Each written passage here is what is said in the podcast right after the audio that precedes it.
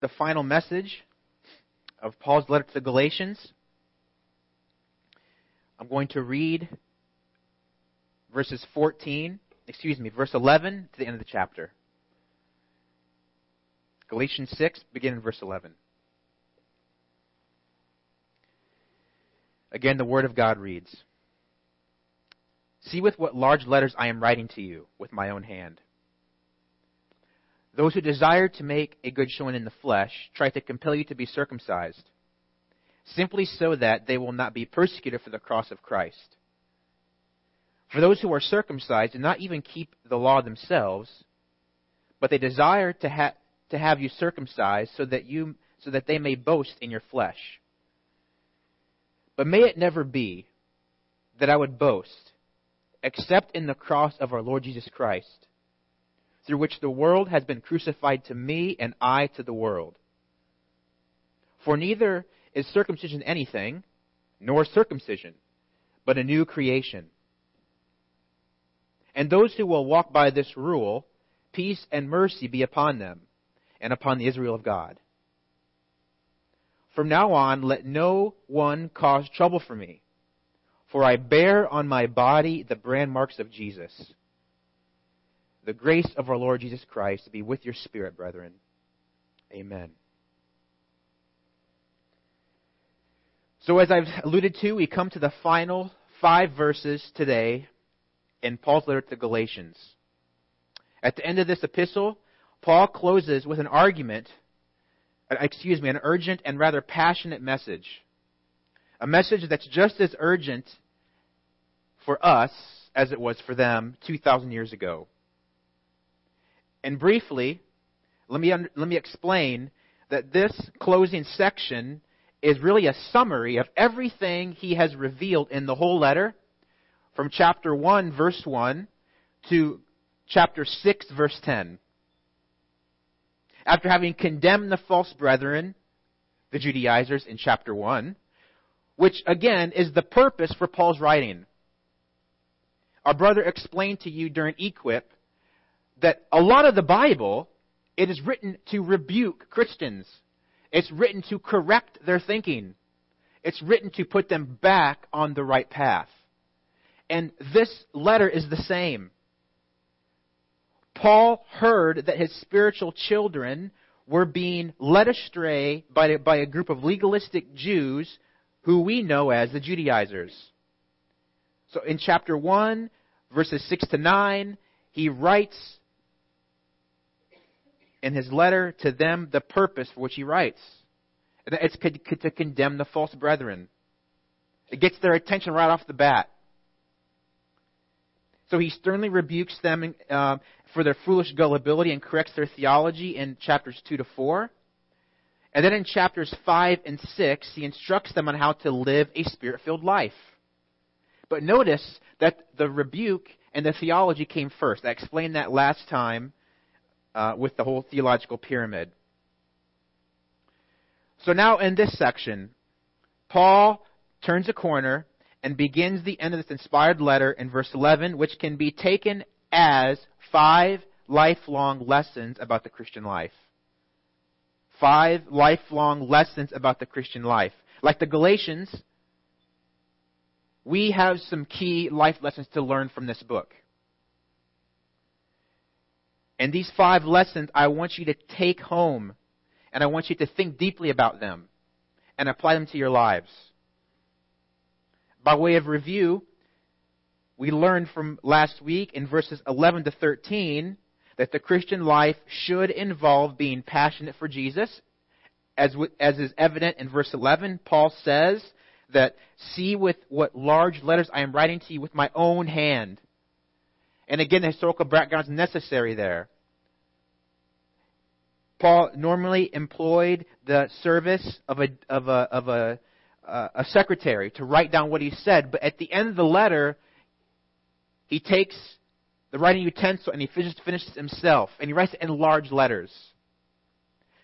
That's just a way of saying that Paul was very passionate to put his stamp of approval or his signature at the end of the letter and say, I'm writing with large letters to drive home a point that everything I just said is really important. And to summarize everything he just said, it's all about the gospel of grace. So we should be passionate for Jesus. And then the second lifelong lesson to learn from this passage is that the Christian life could involve being inflicted, afflicted for Jesus. Because we read, we read in verses 12 to 13 that the Judaizers compelled them to be circumcised simply so that they will not be persecuted for the cross of Christ. So the cross of Christ could involve affliction. It always has, and we'll get into a little deeper into that later in, in, in the message today. Now, the third lifelong lesson to learn from this closing section of Galatians is in verses 14 to 16. The Christian life should involve being proud of Jesus. We should be proud of Jesus. Which implies that we shouldn't be proud of ourselves, right? Let's read verses 14 to 16. Paul says, But may it never be that I would boast, except in the cross of our Lord Jesus Christ, through which the world has been crucified to me and I to the world. For neither is circumcision anything, nor uncircumcision, but a new creation. For those who will walk by this rule, peace and mercy be upon them, and upon the Israel of God. Paul starts out this section by saying, But may it never be. That is the strongest way in the Greek language to connote the idea of absolute impossibility. In fact, the King James Version translates this as God forbid. God forbid that I would ever boast in anything except for Christ. He uses this term to tell the Galatians that it's inconceivable for him to even think about boasting in anyone or anything other than Christ. The term boast, it means to exult in, and it carries the idea of glorifying in something or rejoicing in something. And that's exactly what the Judaizers were doing. They were rejoicing in themselves for the work of bewitching the Galatians into Jewish legalism. But on the other hand, what does Paul glory in? Paul gloried in the cross. The cross of our Lord Jesus Christ. And again, by way of review, when you read the word cross in this letter, in this context, don't think of a pretty handcrafted polished piece of wood or a majestic painting or a shiny piece of jewelry. You know, it's, it's common for people to wear like a necklace with a little cross on it. And it's supposed to say something about you, right? Usually when people wear a cross, either with, uh, with a necklace or on a t-shirt or they have a poster or a painting, it, it, it means to convey something to somebody, right? That you're a Christian. And it's usually portrayed as something really nice and shiny. It's usually portrayed as something that's clean. But that's misleading. The cross of Jesus Christ is nothing pretty or polished or hand cut. I explained what it means last time, but let me just review. The cross in this context, it refers to the message of the cross. It means the full story. It means the entire work of divine redemption that his death on the cross accomplished. So the cross symbolizes death. The gruesome, horrific, violent, excruciating instrument of torture and execution, where the God man offered himself willingly as a blood atonement for your sin. And in doing so, he bore the awesome weight of sin, fully absorbing the wrath of God, so that you could escape it by faith alone. The cross of our Lord Jesus Christ does in no way refer to the physical, material, tangible piece of wood. He wants us, Paul wants us to recall the substitutionary death of our great God and Savior. We glory in that cross. We glory in the cross of Christ and not in ourselves because it was His sacrifice on the cross that provided a redemption and eternal life. And we understand that no matter how hard a man may try, he cannot redeem himself. So, if you are a person that likes to have a necklace cross, or have some kind of cross in your home or on your shirt, use that as an opportunity to explain the death of Jesus Christ. Because without that horrific, violent, gory death, there's no cross. It's, it's meaningless.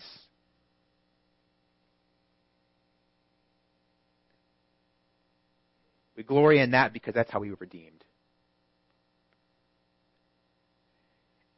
And not only is that not a pretty message, but we don't review redemption in that way, do we? I mean, haven't you ever hear, maybe you've even said yourself, boy, I really messed up, and now I have to redeem myself. Or so and so, he really messed up, but he redeemed himself by doing this thing. We naturally think that we can erase our wrongdoing by doing good. But in God's sight, that's impossible. And the truth of the matter is that only a true Christian can admit that. All other religions that man has made up are all founded on what man can achieve, and Christianity is all founded on what Christ did on our behalf. 2 Corinthians 5:21 key verse. He made him who knew no sin to be sin on our behalf so that we might become the righteousness of God in Christ, in him. So the cross it refers to the substitutionary death of Christ who was our substitute. He was made to be sin so that we could become the righteousness of Christ. That's double imputation. He gets our sin, we get his righteousness. And what do we do to obtain that righteousness? We did nothing, right? We did nothing to redeem ourselves. We can't redeem ourselves. And if we really believe that, that should have a humbling effect on us, shouldn't it? If we really believe in the gospel, if we really believe that we're redeemed by Christ, that his death on the cross did something, it didn't just halfway do something. It didn't just potentially do something. It didn't just make it possible for men to be saved.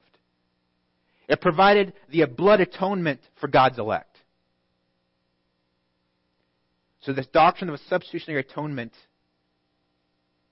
should humble us. Because we did nothing to redeem ourselves. Paul elaborates. He goes on to say, through which the world has been crucified to me and I to the world. In other words, Paul's saying that the allurement of the world system no longer has any appeal to him. It was as if the world was on the cross, and there is now no vitality in the world because the world is no more to him. But it wasn't always like that for Paul. Paul was living for himself. He was living for his own prestige. Have you ever read Philippians 3? Uh, verses 4 to 6 in particular? Paul wrote, If anyone else has a mind to put confidence in the flesh, in other words, to boast, if anybody has anything to boast about, it's me. I far more, he says circumcised on the eighth day of the nation of Israel. In other words, he was direct descendant of Abraham, Isaac, and Jacob. He was a true Jew. Of the tribe of Benjamin, a Hebrew of Hebrews. He came from a pious family. And then he goes on to say, as to the law, a Pharisee, which means he knew the law better than anyone. He was an expert. And as to zeal, a persecutor of the church. Wow. Nobody was more loyal and passionate to Judaism than Paul, or Saul at the time. And then he says, As to the righteousness that is found in the law, found blameless. In other words, no one could accuse him of even one violation. To sum up that passage, Paul was the poster child of Judaism. But now, it's all dead to him. Now his purpose, his goal, his reason for living is the cross. The cross changed everything. Pick it up in verse 7 of Philippians 3. He says, But whatever things were gained to me, those things I have counted as a loss for the sake of Christ. More than that, I count all things. What are all things? His religiosity, his position, his education, his ancestry, and his morality. To be in loss in view of the surpassing value of knowing Christ Jesus my Lord, for whom I have suffered the loss of all things and count them but rubbish. You know, the, the word, the Greek word for rubbish, it literally means that which is thrown to dogs. That which is thrown to dogs. Now remember, back in Paul's time, dogs were not house animals. Dogs were not cute, well brushed, well groomed animals that sleep on a bed with us. They were filthy, stinky, wild animals. So to say, throw it to the dogs, it can't get any lower than that. Remember in the uh, uh, parable of Lazarus and the rich man? Jesus says that the dogs came to lick the poor man's sores. So everything that Paul used to be is couldn't couldn't be any more worthless in his in his mind. And guess what? We should have the same idea about all of our accomplishments. All of our good works, all of our education, all of our credentials. Compared to being a Christian, compared to knowing Jesus and suffering with him and serving him, it's, it's, it's, throw it to the dump. Now you say dogs, and people think, oh, that's not that bad. I, I, I go buy premium dog food for my dog, right? Today, if Paul was alive, he would say, go throw it to the dump. It's the same thing. So that I may gain Christ and be found in him, not having a righteousness of my own derived from the law, but that which is through faith in Christ. Now, can you say that about yourself? Has the world been crucified to you?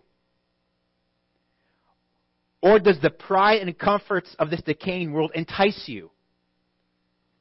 Do you daydream? Listen to me, young people. Do you daydream and fantasize about becoming rich and famous? Do you think more about your friends and fitting in than about holiness? Do you find yourself just going through the religious motions and using religious speech around other Christians, but prefer the company of the world. Forgetting that whoever wishes to be a friend of the world makes himself an enemy with God. You know what? If your best friends are unbelievers, you're a friend of the world. James 4. We'll get to that in a few months. But, you know, we all struggle with worldliness to a degree at least in our thinking. It's our nature to want to find something to boast about, isn't it? But the problem is, some of us don't know how worldly we are. And it's likely that some don't know how worldly they are because of immaturity. Spiritually immature people are always more concerned with fitting in instead of being perceived as being too weird. Because worldly people think that holy people are weird and legalistic people. But as we see here at this closing section, that this is where there's a biblical balance. Right? We need to hate self centered, pride inducing, works righteousness. At the same time, we need to be just as concerned with personal holiness and obedience to God as we are about exposing false gospels. We should hate self centered, pride inducing religion. Why? Because Paul answers that in verse 15. It's really nothing to boast about.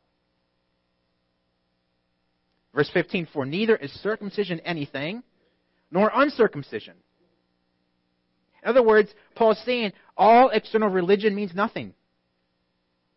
Circumcision refers to legalistic Judaism, and uncircumcision, perhaps this is what we need to be more concerned about in our culture. We, we, we, get legalism by now. And in fact, evangelicals are probably too concerned about becoming legalists. I met this one lady at a Christian institution who, because I guess she thought it was a Christian institution, she could show up late for work. And her boss went to her and told her she needed to be on time for work. She had the audacity to tell her boss, Oh, that's, that's a legalistic standard there, boss. Where does the Bible say I need to be on time? Asinine, isn't it? Just crazy. That, that, that, that's off balance. No, in our age, we need to be more concerned about uncircumcision. Uncircumcision refers to this one, refers, refers to countless forms of cults and paganism. Here in Washington, we live in a pagan society, don't we? It's so pagan, it's unbelievable. Atheism, agnosticism, they're pagan religions. And they're meaningless. They're invaluable. They're insignificant.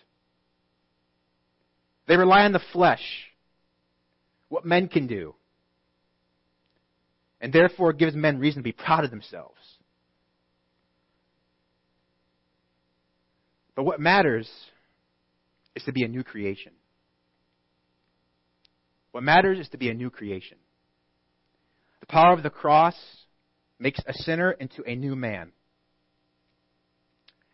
There needs to be new life as a result of a new birth. And this is a clear reference to the doctrine of regeneration, which can be defined as a secret act of God in which He imparts new spiritual life to us. It's also referred to as quote unquote being born again in John 3. Common verse you've probably heard of is 2 Corinthians 5:17. Therefore if anyone is in Christ, he is a new creature. Old things have passed away, behold new things have come. Legalism, paganism means nothing. Being a new creature in Christ means everything. Verse 16. And those who walk, which is to live day by day, by this rule, what rule? The rule of the gospel, the rule of the cross, the standard of the cross. He says, Peace and mercy be upon them. What's that? That's the blessing of God. The blessing of God, look, look what it is. It's peace and mercy. It's nothing physical.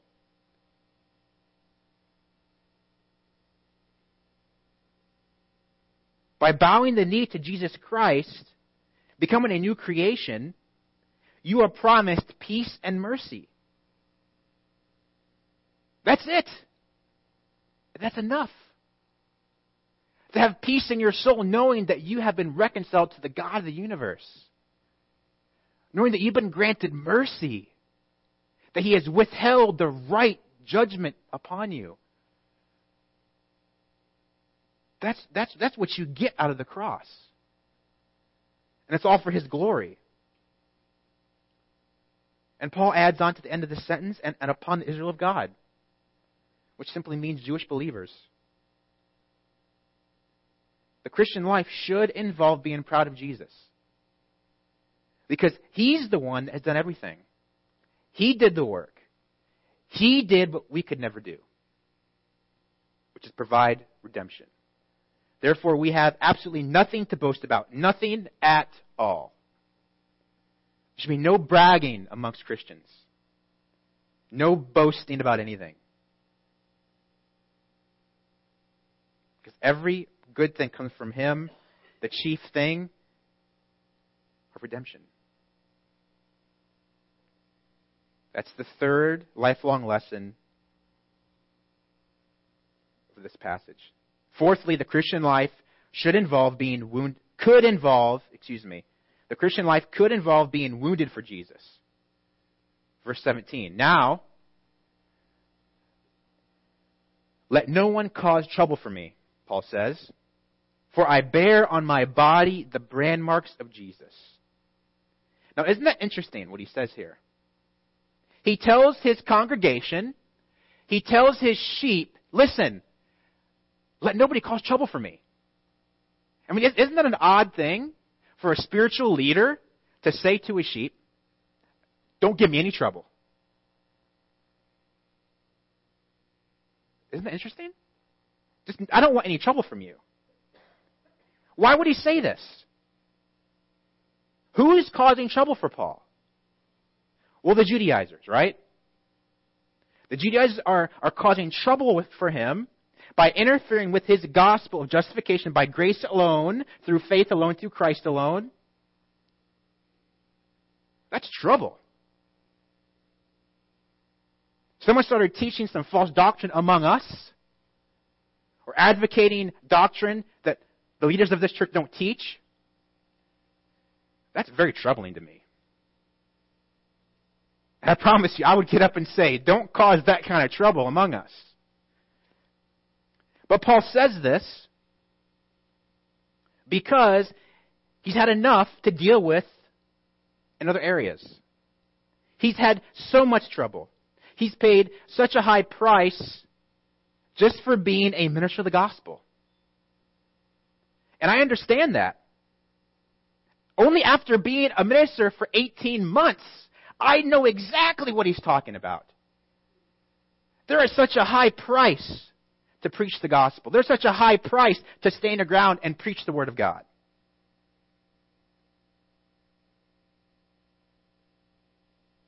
What's this high price? I haven't had to pay this price yet, but I might, especially here. I want you to look at this. This is so serious. It's so sober. I bear on my body the brand marks of Jesus. How many people have that hanging up in their in their house? How many t-shirts you see that verse on it? How many bumper stickers? How many tweets? How many people going around saying that? Brand marks, it translates the Greek word stigmatos, which we get the word stigma from. It refers to the branding of a slave. And here it refers to the scars on his body. Listen, from the wounds that were inflicted upon him because he was a jerk, because he wasn't loving enough, because he preached the gospel.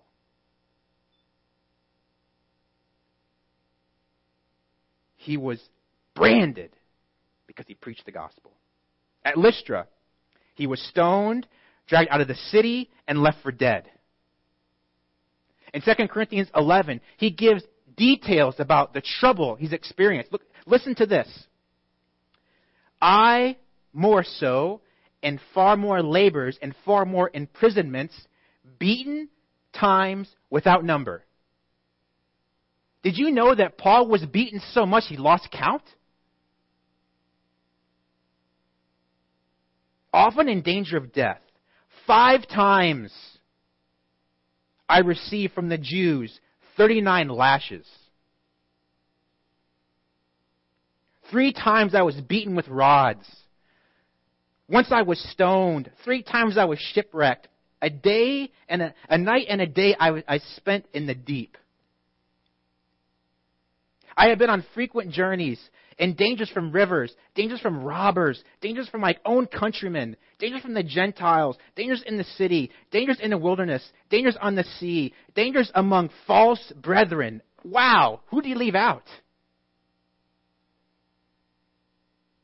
I have been in labor and hardship through many sleepless nights, in hunger and thirst, and without food and cold in cold and exposure. How many of you can say this about yourself? Nobody?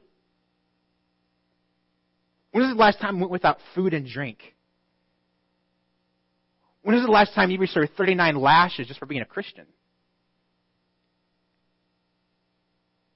Pretty convicting, isn't it? And you want to know what's most shocking about Paul's branding? Get this they were precious to him. Philippians 3. He referenced these brandings as the fellowship of his sufferings. In other words, Paul wore his branding of Jesus like a highly decorated, decorated soldier wore his medals that he earned from combat.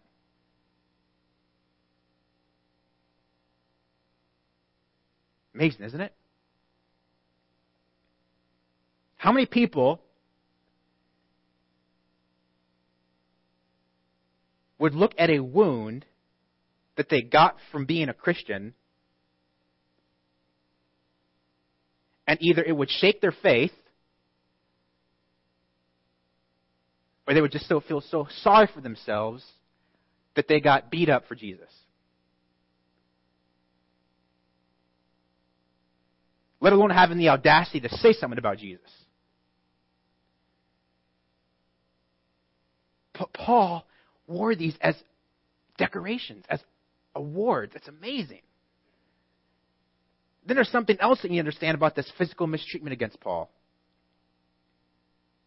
In Acts 9, we, we see that Jesus reveals to us that every time a blow was struck against Paul, it was really a blow against Jesus himself.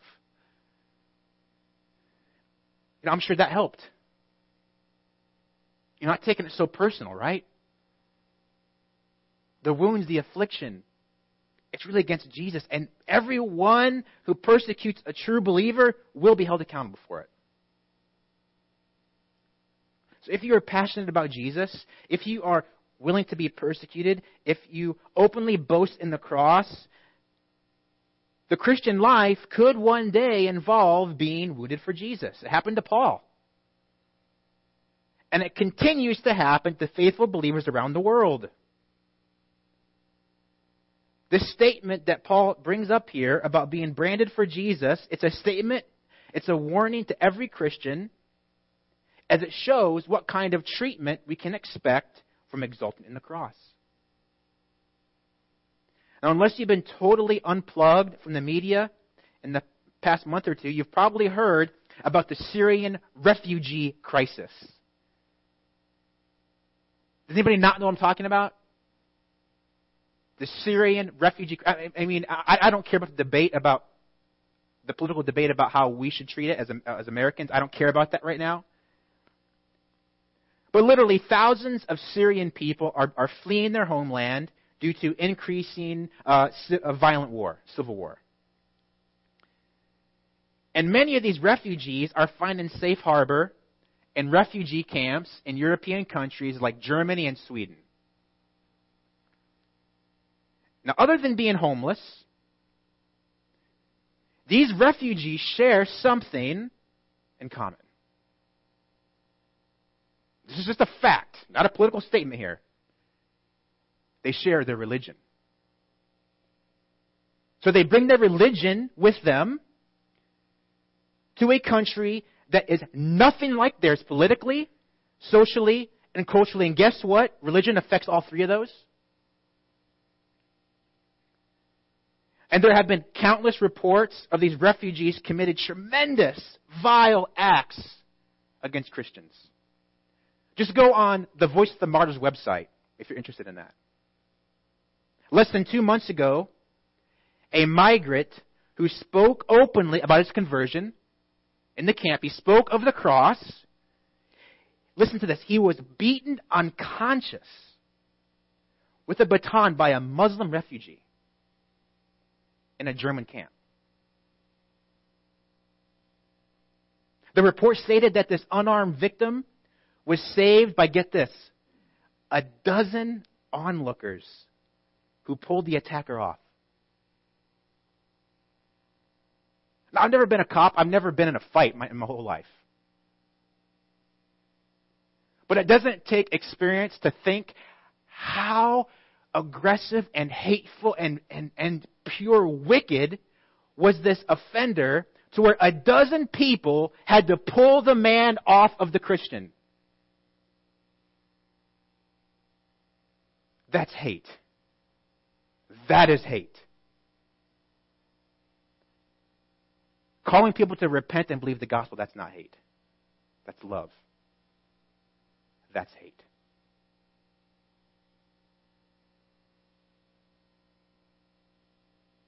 I guarantee that when that brother reads this verse, Galatians 6:17, it will mean more to him than it will to ever you and me. Because now that brother bears on his body the brand marks of Jesus. Like Paul. People have been beaten and wounded for Jesus since Jesus ascended. And I'm just a messenger. That will never change. People will always be beaten and killed for Jesus. And I know that when Paul looked on his body and saw his wounds, it reminded him of his precious Savior, calling into mind that what Jesus did for him was incomparable to what Paul was doing for Jesus. We all have the same mindset, don't we? whatever loss, whatever affliction, whatever sickness, you, you can't even begin to compare it to what Jesus did for us. Amen? That should be helpful to you, I hope. Lastly, the Christian life should involve being comforted in Jesus. You can take a deep breath. Heitman, you've talked about being wounded and persecuted. Oh, I can't take anymore. Leave me with some comfort. Okay, I will. Verse 18. The grace of our Lord Jesus Christ be with your spirit, brethren. Read that again. The grace of our Lord Jesus Christ be with your spirit. And we, we tend to kind of gloss over those little verses, don't we? But we could spend a long time talking about the grace of Jesus. This very brief benediction here, Paul reminds us of his beloved, reminds his beloved spiritual children of the matchless grace of Christ. Because at the end of the day, even after receiving brand marks, even after being pursued hostily, we need to be reminded that it was the grace of Christ that has set us free from slavery. The grace of Christ has set us free from fear of death set us free from the wrath of God. R.C. Sproul says this about grace. Says, Grace should never cease to amaze us. God has an absolute, pure, holy standard of justice. That's why we cling with all our might to the merit of Jesus Christ. He alone has the merit to satisfy the demands of God's justice, and He gives it freely to us. We haven't merited it. There's nothing in us that elicits God's favor that leads to our justification. Listen, it's pure grace, unmerited favor. Now, I don't know about you, but I can't think of a more comforting thought. The grace of Christ, it soothes my soul when I'm afraid. It soothes my soul when I think of death.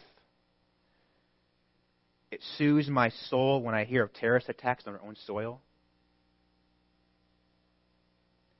It soothes my soul when I just want to quit.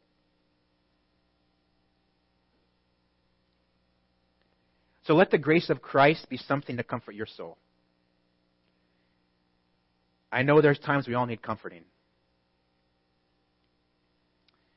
And let me admonish you not to look to someone else or something else for comfort, whether it's a person or a hobby, you need to look to Christ. And if you're a true Christian, you will find comfort in Christ. If it does not comfort you, and that should tell you something about the state of your soul. So, the Christian life, it should involve being passionate for Jesus. It should involve or could involve being afflicted for Jesus. It should involve being proud of Jesus.